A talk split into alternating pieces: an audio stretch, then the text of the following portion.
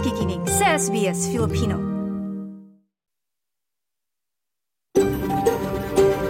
SBS, a world of difference. You're with SBS Filipino on mobile, online, and on radio. Kayo'y nakikinig sa SBS Filipino sa mobile, online at radyo. Nais naming kilalanin ang mga tradisyonal na nagmamay-ari ng lupain na kinakatayuan ng aming himpilan. Nagbibigay galang ang SBS Filipino sa Burundjeri Woiburong People of the Kulin Nation at nakakatandang miyembro ng kanilang komunidad noon at ngayon.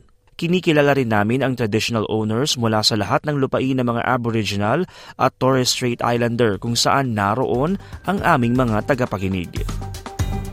Ngayong Webes sa SBS Filipino, bilang ng mga employment scam tumataas ang mga modus at paano maiwasan tutukan. standard or there's no uh, legislated uh, rule that you have to be paid monthly, fortnightly, or weekly. Like, for example, the award or enterprise agreement, which uh, they are covered. Tama ba ang rates na sinasahod mo base sa Enterprise Agreement o Modern Awards? Alamin sa trabaho, visa at iba pa. At ano nga ba mga pwedeng gawin bilang ordinaryong mamamayan sa target ng gobyerno na mapababa ang greenhouse gas emission ng bansa? Pakinggan. Lahat ng yan sa isang oras ng balitaan at impormasyon. Samahan niyo ako, TJ Korea. Pero bago yan, narito munang may init na balita. Hatid ni Maridel Martinez.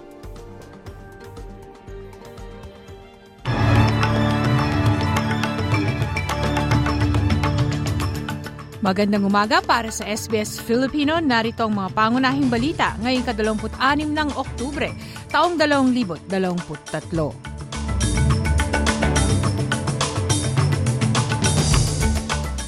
Sa balita sa wikang Filipino, Australia at Estados Unidos, ipinaalam ang mga hakbang upang palakasin ang seguridad sa rehiyon.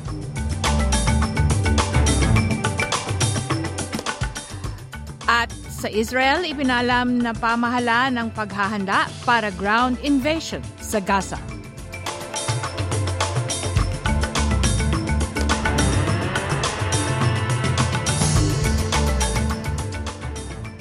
Sa nilalaman ng mga balita, ipinaalam ng Google ang balak nitong magsagawa ng undersea internet access cables para sa may walong malalayong bansa sa Pacific Ocean sa ilalim ng joint US-Australian na kasunduan.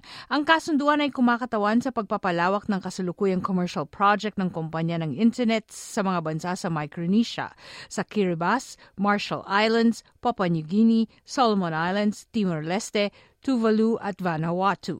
Sinabi ni punong ministro Anthony Albanese mapapabuti nito ang seguridad sa rehiyon at pinasalamatan ng Pangulong Joe, Joe Biden sa kanyang pagbisita sa Washington. Thank you, Mr. President, for the work that you've done in uh, persuading legislators uh, to make sure that we put in place uh, the measures that are necessary to encourage that two way uh, transfer of uh, defence technology uh, that will be at the centre of an agreement that's about peace and security in our region, but also about prosperity in our region as well.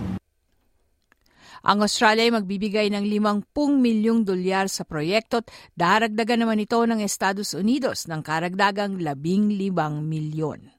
Samantala, pinabot naman ng Pangulo ng Estados Unidos Joe Biden na panatag ang loob niyang may papasa ang kasunduang AUKUS sa Kongreso.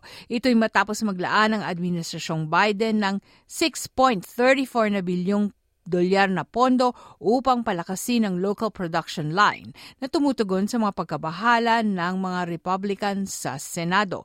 Ani Pangulong Biden nagsasagawa ng mahalagang pamumuhunan ang Australia sa kasaysayan. Last week, we requested $3.4 billion in, in uh, supplemental funds to boost submarine production and maintenance uh, to meet U.S. needs and also support AUKUS.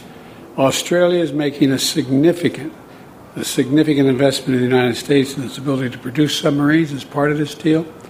And more importantly, uh, it's important that Congress move quickly. And uh, the fact is that I'm confident that we can get this done.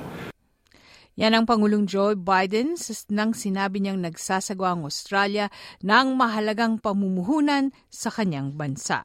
Sa kaganapan naman sa ibang bahagi ng mundo, Pinaalam naman ng punong ministro ng Israel Benjamin Netanyahu na naghahanda ng Israel para sa ground invasion ng Gaza. Ito ang mga binitiwang komento sa telebisyon noong Miyerkules, ngunit di siya nagbigay ng karagdagang detalye kung kailan at mga karagdagang impormasyon sa nasabing hakbang. Sinabi ng punong ministro ng Israel na ang desisyon ay ng nasabing hakbang ay isasagawa ng Special War Cabinet ng pamahalaan.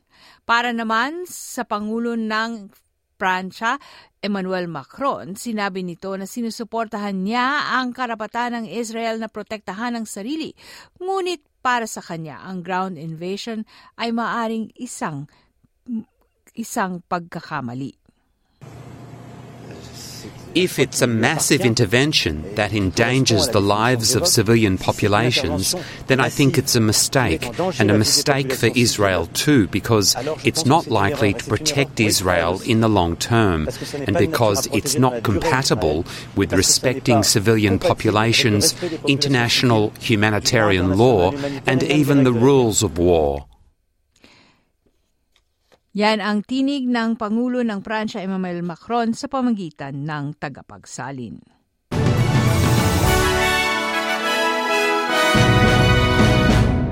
Sa balita naman sa Estados Unidos, ninomina ng mga Republican si Mike Johnson upang pamunuan ang pamahal ang, pam, ang Kamara. Si Mike Johnson ay muli, mula Louisiana at ang ikaapat na Republican sa buong itong napili sa nominasyon para sa Speaker's Chair.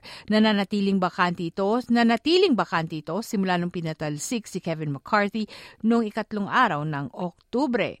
Unang nahalal noong taong 2016, si Mike Johnson ang pinaka pinakamay kaunting karanasan na manunungkulan sa bilang House Speaker sa loob ng ilang dekada. I want to tell all my colleagues here what I told the Republicans in that room last night.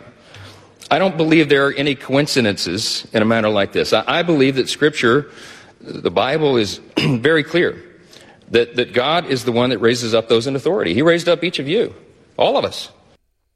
Si Mike Johnson ay kilala bilang may akda ng di naging matagumpay na apila ng 136 na Republican sa Korte Suprema upang baguhin ang resulta ng halalan kung saan nabigo si Donald Trump.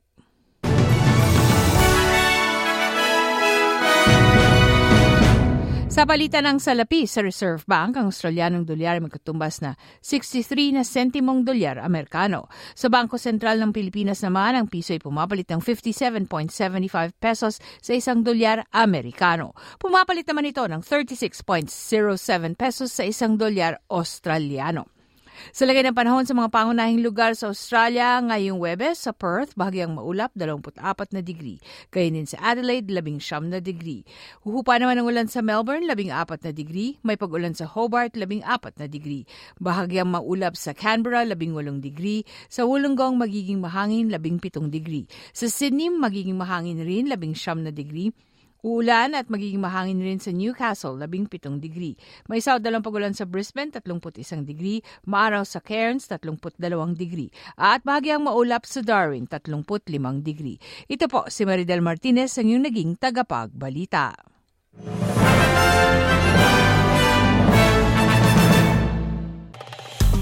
Nice yung bang makinig na iba pang kwento na tulad ito?